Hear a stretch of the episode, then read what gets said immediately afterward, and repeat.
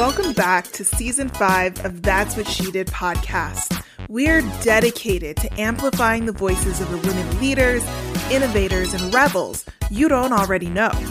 We highlight everyday women who are impacting today's social issues while also centering the voices of women of color. In short, we curate the stories of brilliant women. This season, we're bringing you Women Who Disrupt. Each episode, you're going to hear from an impactful and inspiring woman push your thinking, challenge your assumptions, and most importantly, inspire you to find a way to create impact in your corner of the world. I'm Tangi Renee, creator and host of That's What She Did. Thank you for joining me and your fellow inspiration junkies as we learn from and connect with today's brilliant women. Hey, friends. It's me, your host, Tangi Renee, and you are listening to season five, episode six of That's What She Did podcast. Before we get started, I want to send out a quick, heartfelt thanks to all the listeners and supporters of the show. I know that we are in the midst of an incredibly stressful, unprecedented, and completely unsettling time. And our show listenership has continued to grow during this time. And I just want to say thank you so, so much from the bottom of my heart for continuing to tune in every week to hear from the show and from our guests and for making space in your lives for it in the midst of what is just a wild, unprecedented, constantly changing world. Um, I hope that the show will continue to be a source of inspiration, or maybe it's a reprieve in the middle of the wildness of everything. Whatever the show means to you, I just appreciate you so much.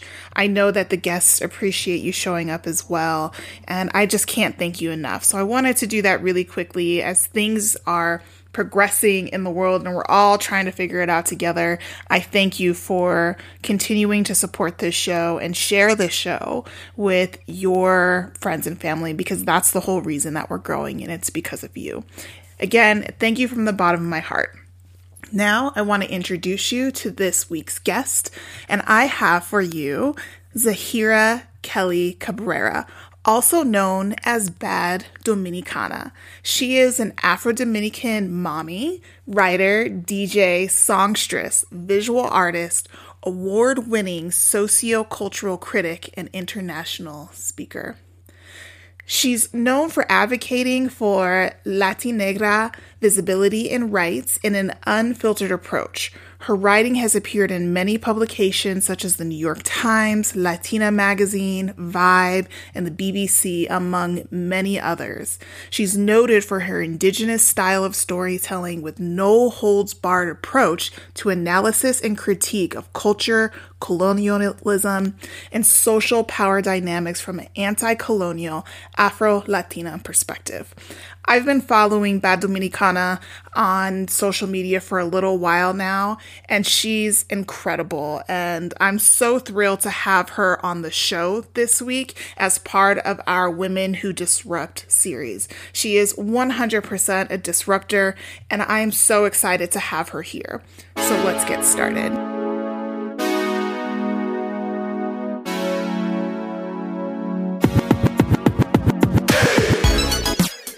Welcome back to another episode, everyone, uh, to That's What She Did podcast, the Women Who Disrupt season.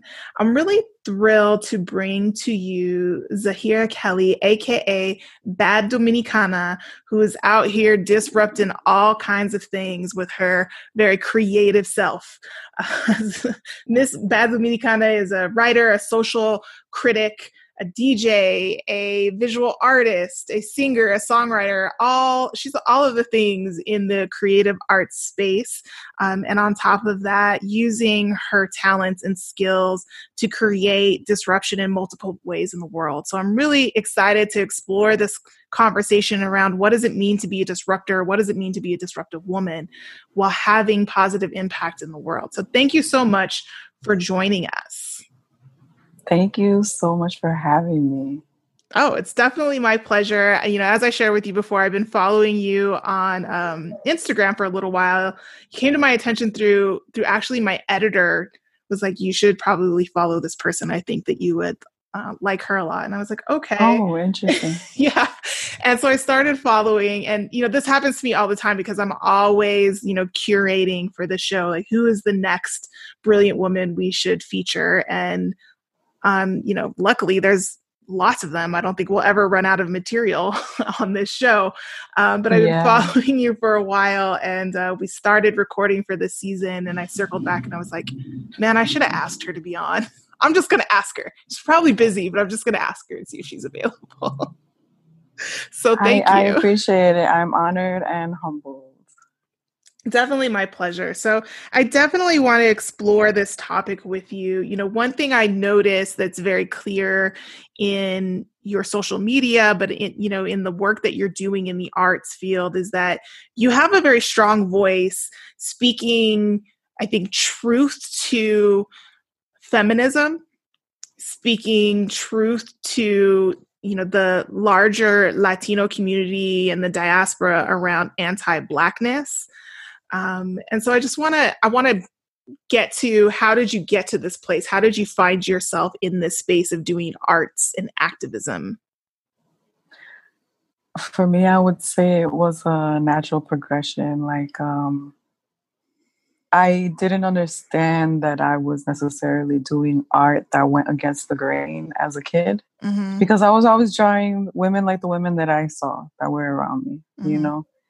You know, like I I I was always very into like just the femme form and I was always trying like girls of color with like bamboo earrings and you know styled like we are usually styled with our kind of body types, mm-hmm. with our kind of hair.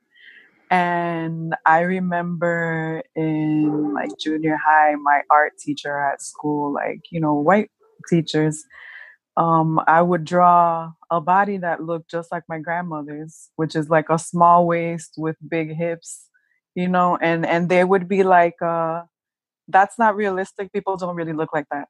Oh no, they do. You know?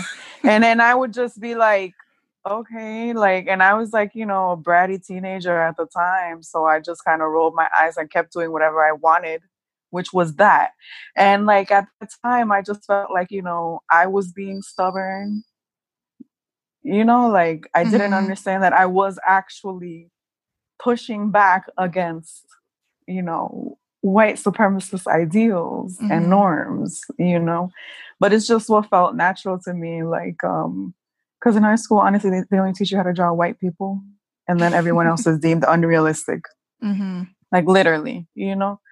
Um, so there was that. Eventually, um, how I started to make a name for myself was uh, I belonged to like this forum that was like for Black natural hair. And like in that forum, like that was so formative to me. Not only did I learn how to like bite back at all the trolls on the internet and just like you know the really annoying people um like i've seen it all since then mm-hmm. but i also just found a community of black women from all over the world who like it made it so clear that we actually all go through the same issues despite being in different places geographically, you know, because mm-hmm. anti blackness is a global thing. Right. So it was like we're talking about our hair issues and like I'm Dominican, I wasn't really um taught a lot about race. It was all about nationality instead. Cause you know that's how it is when you're Latin American for the most part. Mm-hmm. People kind of stick to the nationality part and like gloss over the race, even though even though there's colorism mm-hmm. and anti-blackness and like whiteness is favored and all of these things. Um, so I was like unsure of myself and what to even identify as at the time. I was like maybe 20, And those women on the forum were like, girl, shut up, you're black. like, and that's exactly what I needed. Like through that, I mean, I also learned like black women are the best at not only checking you, but also affirming you and setting you the fuck straight. Mm-hmm. You know, and like I needed that. I needed to be checked and I needed to be affirmed, you know, mm-hmm. that it wasn't something that I was like imagining. It's like, no, I actually grew up a black girl. And even though the Latin American community or like Dominican community, for example, does not like to admit to blackness, like that's still my experience. Mm-hmm. And that is why it's mirrored in this form of all of these black women. So while I was in community with all these black women on the internet, you know, um, I decided I wanted a tattoo, a pinup tattoo, because I was really into, I still am really into like retro Americana type stuff. Mm-hmm. But like I kept Googling and Googling and Googling, and all I came up with was white women. Mm, and yeah. it's like, I'm not about to like put a white woman on my body for the rest of my life. Like I already have the whole rest of the world pushing me in that way. Mm-hmm. Um, I was not gonna like glorify them on myself. And suddenly I remember like, wait, I can draw. I can do this myself. So I did do a pinup, and suddenly I had tons of commissions from women on that forum. Like, can you do one of me? Can you do one of me? Because it just turned out like they didn't have any representation in that way. Mm-hmm they couldn't find images of themselves either and they wanted to see themselves in that way you know? Um black women in general are kind of like just denied femininity and being delicate or soft or any of those things and like pinups kind of like represent a lot of that. Mm. um these days for a while i was the only person that would come up the only art that would come up when you looked up black pinups. Oh um, really? fast forward like 15 years later and there's tons. But mm-hmm. there was a time where like I was really the only one doing this. Um and it was just because like why not why do i not deserve to exist it, it, didn't even have to be that deep it was just simply that like you know and and i did get pushback it's like um i'm considered a niche artist because i focus on black women but if i had focused on drawing white women i would be considered universally relatable somehow that's interesting. You know? So black women are not universally relatable, but white women are somehow, you know, that's white supremacy in a nutshell. Um eventually I started like a blog on Tumblr from my art and mm. I started seeing these communities on Tumblr that were just like a bunch of women and femme people and queer people just constantly like fighting back, resisting, mm-hmm. challenging every norm. And I was like, this feels like home. So I started a blog separate from that. I didn't even tell anybody my name. I didn't show my face for like the first three years. Um, and I actually grew an audience on there. I still have like 12,000 followers on Tumblr. Um, because like one of my first posts was basically like, you know, if I don't exist in the popular imagination or in books or in media um, do i even exist I, I, was just kind of grappling with being a black woman a mm-hmm. latin american woman a woman you know and a bunch of other things you know that that come into play and just being invisible in my own latin american community being invisible in the american community mm-hmm. and just like where is my place um it kind of like started from there. I, I, I was like shouting into the abyss, I thought, and people started shouting back, like, I get this. I understand, you know. Um, from there on, like, you know, I eventually get got hit up for like columns, uh, to write a column, to, mm-hmm. for articles, um, interviews. Eventually, people put two and two together. When I was like in a New York Times article for my art, people like, wait, that's Bad Dominicana. And like, I had to just eventually start saying my name and showing my face or whatever and mm-hmm. kind of merge the two eventually. But it was like a real progression. It was me finding myself and survival mm-hmm. as well. I was just going through a lot of things that I had to process. And that blog was just me kind of like letting it out and venting and processing it in real time in public. Hey, friends. This episode is brought to you by Trade and Travel, a game changing online course created by our episode one guest, Teri Ijeoma, founder of Invest with Teri. Teri is on a mission to teach at least a thousand people how to make a thousand dollars per day. Imagine what you could do with an extra thousand dollars in a month, let alone making that much in a single day.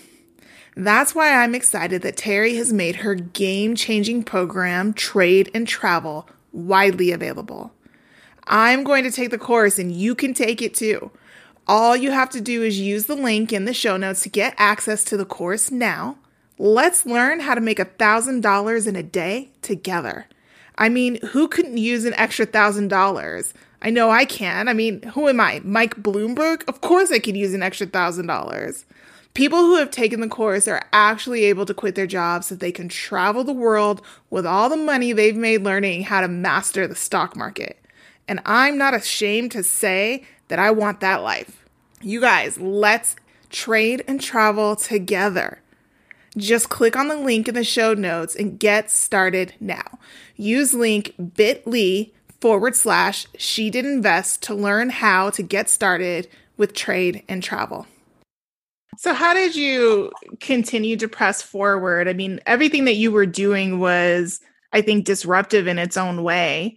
And when you're doing that in in the face of the mainstream that's always trying to shut you down, especially since you started from such a young age, how did you keep yourself going and keep yourself moving forward on this path that was true to who you really were? I, you know, I was going to mention that when you said, you know, somebody making a positive impact, and it's like when you're a disruptor, n- not everyone sees that as positive. Mm-hmm. If anything, you're seen as really negative for kind of just shaking the table mm-hmm. and messing with people's long held messed up perceptions.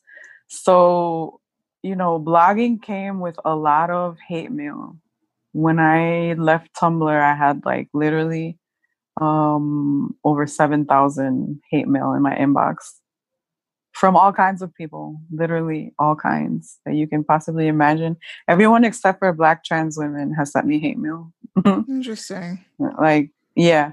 Um, it started out with white feminists actually because I challenged their norms and like their like perception of things. Mm-hmm. Um, um, and from there on, it was just like tons like Latin Americans, even Dominicans. That's how I got the name Bad Dominicana because they kept telling me I'm such a bad Dominican.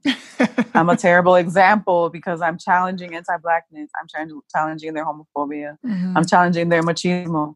You know, like why can't I just be a good girl? A good Dominican is someone who doesn't challenge any of those things, who is not a disruptor. Mm-hmm. You know, um, that's come with people even from my own like black woman community, like doxing me, posting pictures of my ex-husband, identifying tattoos, my daughter, our work address, my voters are just all kinds of really violent things just for me speaking out about things, mm-hmm. honestly.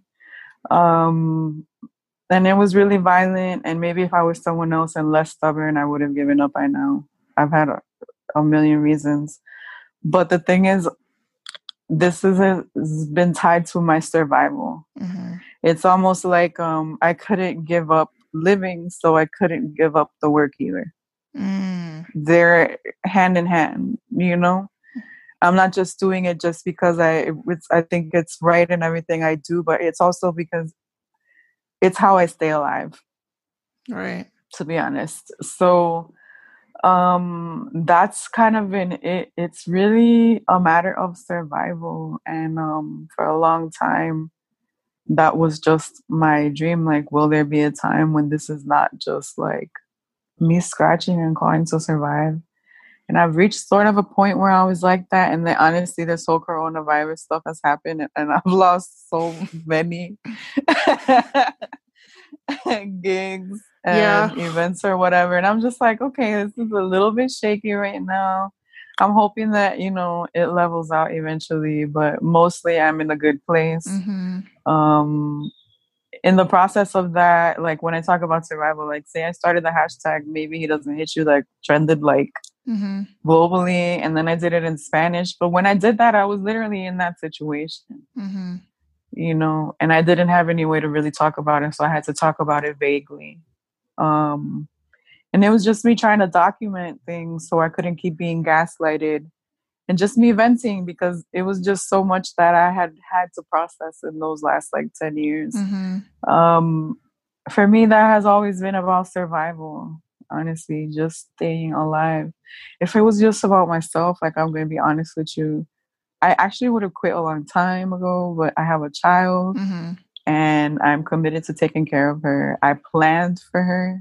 I I I vowed to do so. So it's bigger than me now. When I say I need to stay alive, it's more so because I need to stay alive for her, mm-hmm. you know? I'm not even that important in the big picture to me, you know.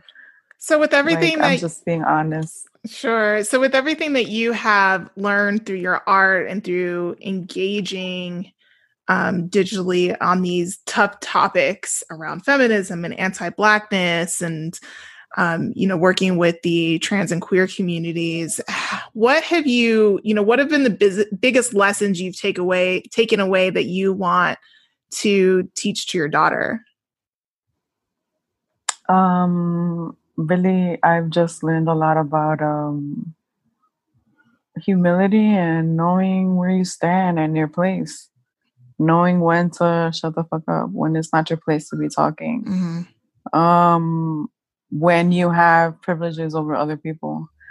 Um it's just like um and using your position whatever position what little position you might have to boost people who are structurally under you. Mm-hmm. those are all things that i've learned really um like hands on basically.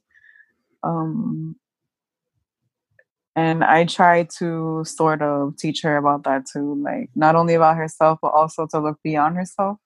Because mm-hmm. there are still going to be people who are seen as below her you know?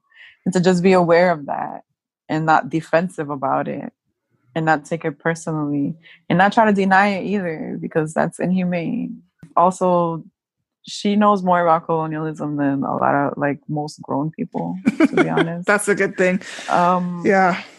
and that's just like a byproduct of being a child of mine mm-hmm. you know mm-hmm. just overhearing me talking and the work that i do. She goes to my talks too mm-hmm. um sometimes um because i'm a single mom i have to take her with me mm-hmm. sometimes she's being raised very differently from me in that way and that she's very aware of how the world works in a way that I wasn't until I was like in my 20s. Mm-hmm. No, I think that's such a good thing. Mm-hmm. You know, in your in your um, work, your your art and your, your social commentary, there's there's a you know a persistent theme of you challenging the status quo. I mean, you've really challenged the idea of traditional feminism. And I'm curious to know what you think about feminism needs to be challenged and changed or disrupted in some way at this point in time? I mean, right now, there's still a ways to go. Um, if we're talking about Latin American context, um, when we think about feminism, Black women are not even an afterthought. They're just not a thought period. Mm. You know? So, what does it mean when you focus on your oppression and you, like, basically think nothing of the women who are under your foot? I don't know that that's very feminist. So that has to be challenged. Mm-hmm. You know, I'm reminded of uh, this article written by like this uh, this white Chilean guy. He uh, was talking about sexism in Latin American media. And I remember I added him and I was like, You said not a single word about the fact that Black women are, are in Latin America and that they're not even in the media. Mm-hmm. Like, what does that, what does sexism mean for us that you're not covering? You mm-hmm. know? Like you guys are dealing with pique machista undertones on TV, but we're not even there. So does sexism even look the same for me? Mm-hmm. And it's like if that's not part of the conversation, like what conversation are you even having? Is that valid? Mm-hmm. And what use could it ever? And what use and re- relevance could it ever have to me? You know. Mm-hmm. Anyway, at that point in time, he told me this was about regular Latinas. Um, regular. I am not a regular one. We're a topic for later. Right. Exactly. So, you know, that was a guy, but like honestly, that sentiment is mirrored all over Latin America. Mm-hmm. As soon as you mention the fact that black women are not being taken into account, it's like, but we're all women. We're not all women the same. Mm-hmm. You know, um, brown Latinas are not treated the same as white American women. Black women are not treated the same as brown Latinas. Indigenous women in Latin America are not treated the same as mestizas. Mm-hmm. You know, trans women of any color are not treated the same as cis women. We're not all women the same. All of these things intersect. Disabled women are not treated the same as women who are able bodied. Mm-hmm. You know, um, when I think about feminism in Latin America, again, I just remember like Miami, for example, where white Latino men would hold the door open for white Latinas who would be walking through and slam the same door in my face You know? Wow. So when we talk about these conversations of, oh, don't hold the door open for me. I am a strong woman. I'm just like, what makes me not a woman? Mm-hmm. Maybe I would like to have a door open for me for once in my fucking life because it's been like 600 years of subhumanity and being a fucking mule for society. Mm-hmm. Maybe I need a fucking break. Maybe I do need you to carry some stuff for me. But because I'm a black woman, that's not going to ever apply to me. I don't need that help. You know, I'm not a woman in that same way. So it's like, how can we talk about feminism as a general whatever and be like, well, we've already reached the goal of what this discourse should be if none of those things are taken into account? You get what I'm saying? Yeah. It gets way more complicated than that. You know, like the Mhm. little teacher is talking about, I am not a princess. It's like, since when are Black Latinas considered princesses? How can that ever apply to me? Mm-hmm. You know? Yeah. It's just like we're talking about really different, uh, very different things that we face. So my thing about feminism is, um, I actually acknowledge that that is a, a thing that happens for other people, Mm-hmm. but it's like there has to be room in that feminism to acknowledge that my life is totally different from yours as a woman, because I'm a woman and because I'm also black, because I'm also poor Yeah. you know like all of these things like intersectionality is a thing you know and i through research i mean i realized that um say for example la doctora evangelina, Ro- evangelina rodriguez in the dominican republic Mm-hmm. um she was like the first female doctor Mm-hmm. From the 30s, Um, correct? yeah, Yeah. like um oh that's another thing there's no credit given because like i actually broke that on the internet like that story after all the research that i did Oh, really? then I was totally erased from it because I'm just a black woman. So just like she was erased from history, I was erased from bringing her to light because you know it's a cycle, it's a vicious cycle. Mhm. So she was already into intersectional feminism and black feminism and saying like we black women are not treated the same. Mhm. But when you say those things, you're erased, you're vilified, just like she was in her lifetime. You know? Mhm. and people just kind of like shelve you and they take the more um palatable feminisms sort of so it's just like you know Yeah. this is not a completed project there's so much more to be said and done So, um, what do there's you? a lot of things to challenge in feminism actually? Sure. What do you think it takes to get to a place of real inter- intersectionality? the missing point is just like actually extending that basic empathy to everyone Mm-hmm. and respecting the stories of everyone, not just the ones that you are used to. Mm-hmm. There is no narrative for listening to Black women in Latin America, none whatsoever. Mm-hmm. That's a good point. the most radical people will like just put like a mental block in front and not hear you about what your life is. Mhm. You know, so how are you going to be intersectional if you do not even hear that people's experiences are different from yours? It'll be like, well, I'm a racialized person. Well, I go through this, and it's just like, and I go through something that is way more marginalized than your experience. And this is not the oppression Olympics. Right. But if you're going to act like you are empathetic and humane and radical, then you're going to have to listen to people who are under your foot. And if you don't, then what are you but just the status quo, basically? hmm Everyone has a problem dealing with that, basically. Nobody has any kind of idea what it is like to listen to Black women in Latin America, to love Black women in Latin America. Like, those narratives do not exist, basically. So that is what I'm up against all the time. I've lost patience at this point, and that that's really, like really clear in the way that I address everything on the internet these days. I'm just like completely out of fucks at this point. Like it's been like 15 years of like battling against the current and people saying the same messed up stuff over and over again and just Mhm. refusing. So it's like I don't try to hit you soft with it anymore. You know, this is what it is. You don't like it, well, like you can go somewhere. hmm You know, like I'm just over it at this point. You know. Yeah, I mean, I think it's it's exhausting to be in that place where you're you're dealing with the same same bullshit over and over and over again, and people are Yeah, and it's just like when you're a Black Latina, like there's also just the expectation that I'm going to have to explain that I exist. Mhm. On top of everything else, I have to defend my existence every day. Like I'm, I'm just over it, you know. So the the narrative for Latin American does not include Black.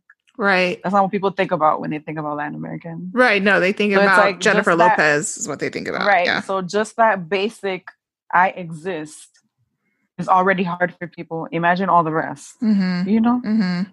Like it gets tiring. What do you think of the term Afro Latina? Because I know you use it, correct?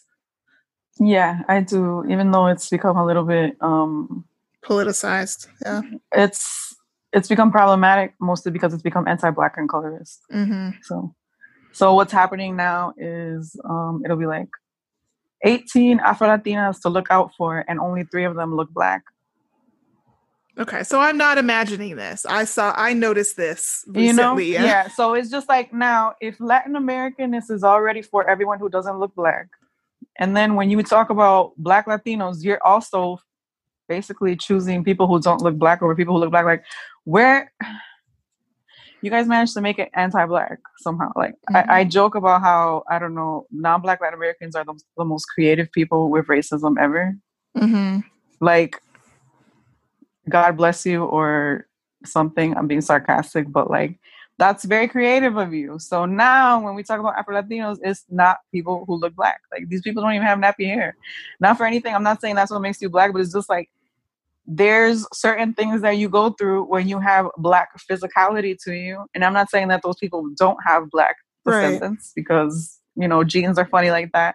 But we are back at square one where the people who needed the representation are actually being erased from even their own designation. Mm-hmm. So that is the way in that it's become problematic to me. And then, you know, in come all the um light skin, good hair tears about what about me? You're erasing me. And it's like you were never erased. Right. You always had a space. Yeah. You've always had a space. You will always have a space. Mm-hmm. You know? Yeah, it's really Um, a fascinating conversation for me around this term because you know, I'm I'm mixed. I'm half black, I'm half Latina and Mhm. and I started using it specifically because I wanted to point out the fact that I'm black. That like that's my actual race. I'm just I'm very light. And uh Mhm, mhm. when I started to do it, there were a lot of people that like were like, "Well, why won't you just say Latina?" And I was like, "Because I'm not just Latina. Like I'm not going to pretend." Right. That's this- another one. Right, this other part of me doesn't exist. It exists.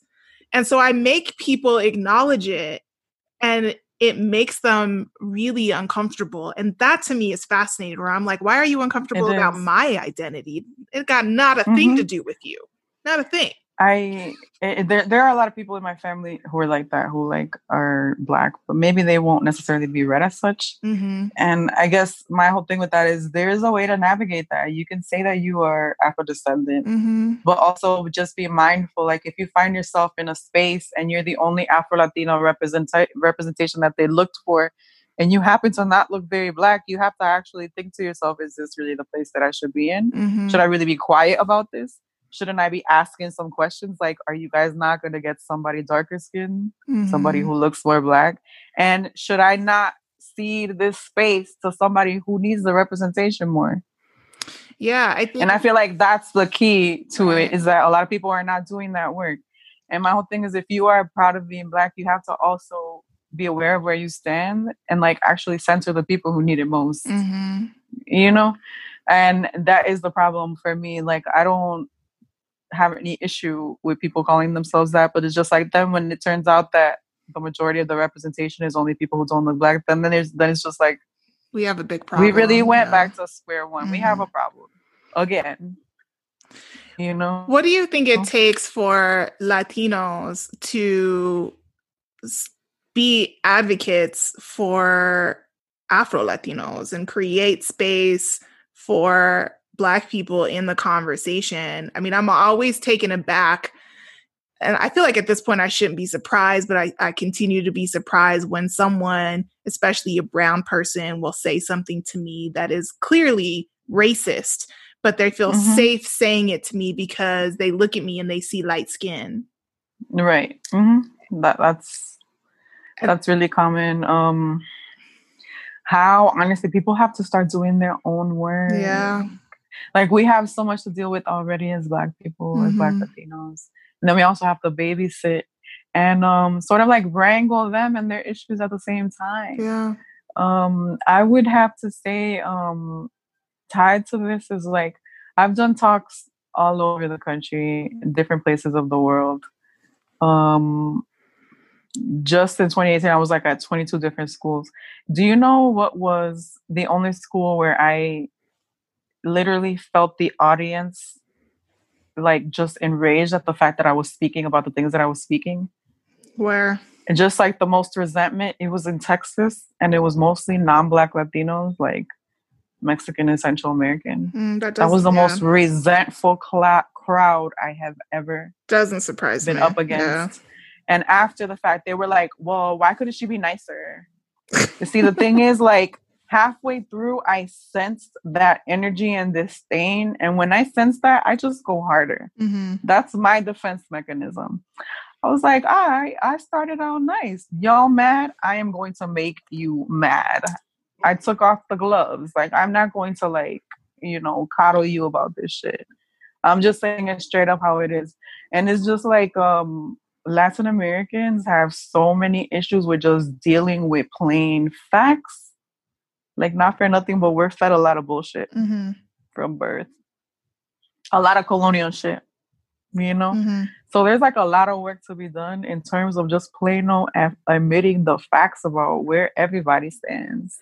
Like, I don't know. They they have illusions about being closer to white than they are.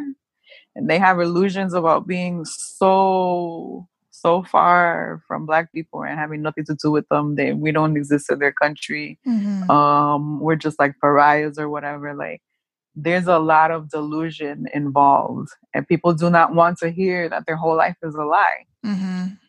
you know what i mean Yeah. like you can literally feel that pushback of how dare you basically points out all the fallacies and everything that i think that i know Mhm. in Yeah. No. No, I that doesn't surprise me at all that that's what you experienced. I've had my my own Yeah. interesting experiences, particularly in Texas with you know other Latinos. And I'm hmm okay, okay, I'm just gonna go home. like, now. yeah it's just like wow that was yeah Interesting. like it's just sad when like you're so called and this is why um i'm with the whole latinidad is canceled thing that um alan Pelaez began um it's just like uh, if this is supposed to be my own people and they honestly sometimes act worse than white supremacists then maybe these aren't my people. Mhm. maybe this is not a thing that's working you know? Sure. latinidad as a project is canceled. Like this isn't working.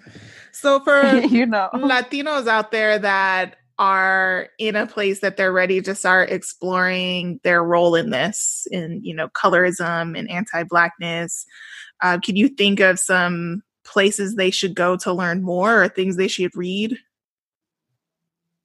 um it's just like i really feel like you need to start at home not just in the literal sense but also like whatever country you happen to be from because you know we it's like a there's a ton of countries in Latin America there is a black history in that country. Hmm it does not matter what country it is. Like do your diligence to actually read about and find that black history because it's googleable. You do not even have to go to a library. You know? Hmm like if you have the time and energy for all this other stuff and if you actually have the interest then you can do this like start there and i say that because there's also this um fake solidarity that happens that i've seen like people will have like black lives matter in their bio or they'll be like oh ferguson to Ayotzinapa. hmm and um then you're like okay but what about the black people in your country and it's just crickets because they're not trying to think about that hmm it's easier to imagine black as something always outside of Lat- Latinos.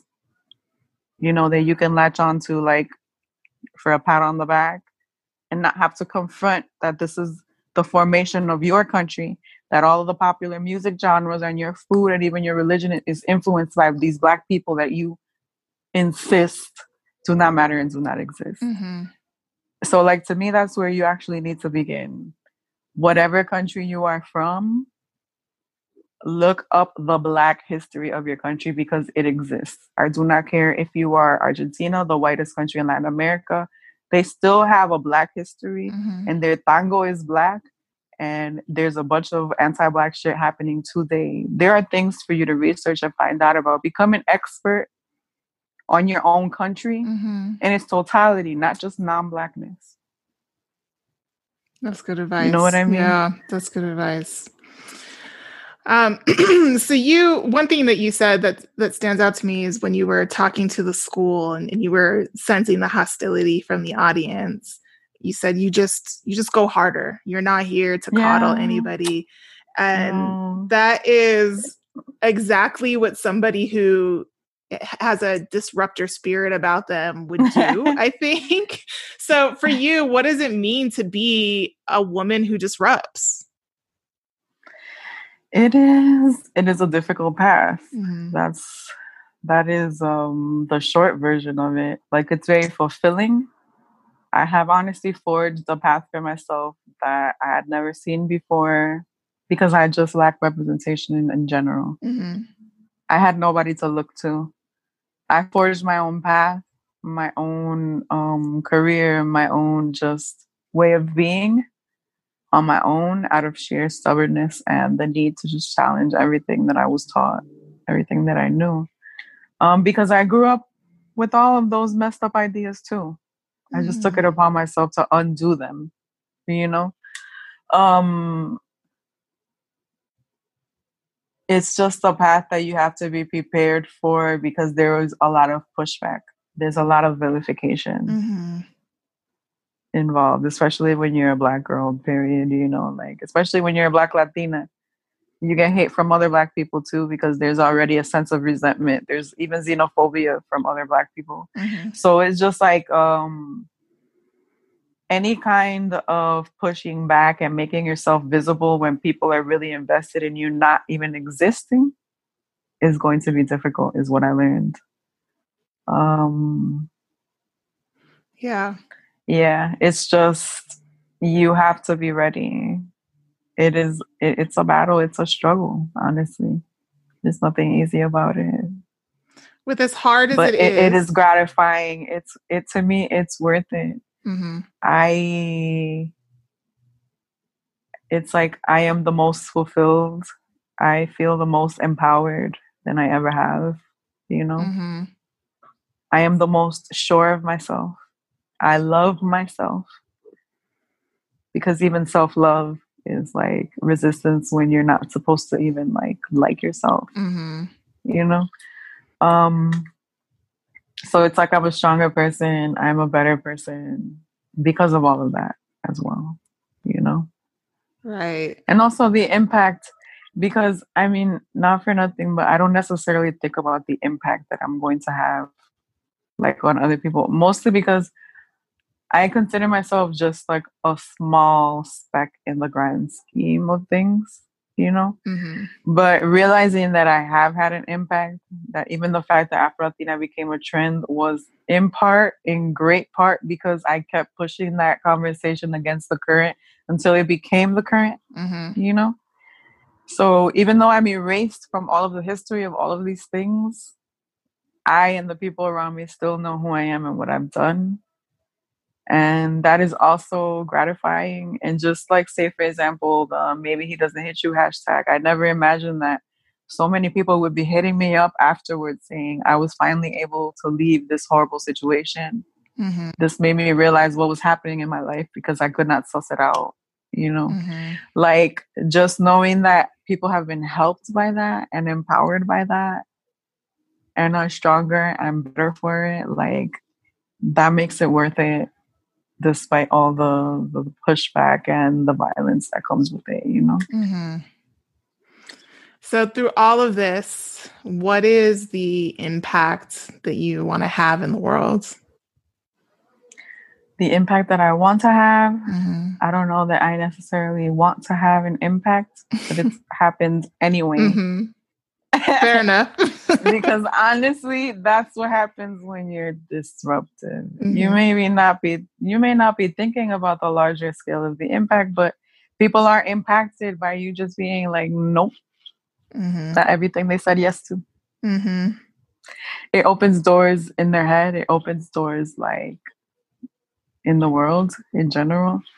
So, I mean, I can only hope I'm humbled if I have an impact, but what I really hope to keep doing is surviving and trying my best at doing so and just continue to challenge things um, publicly and and also in private um, because things are changing slowly but surely because of all of these basically um, challenging mm-hmm. that we're doing um, but yeah maybe i i'm not sure if i have some sort of imposter syndrome or if i'm too modest or if i it's like one of those like I have issues and still have some low self esteem issues left over, but I don't like to think about doing things because I'm going to like I don't know somehow change other people's life. Mm-hmm.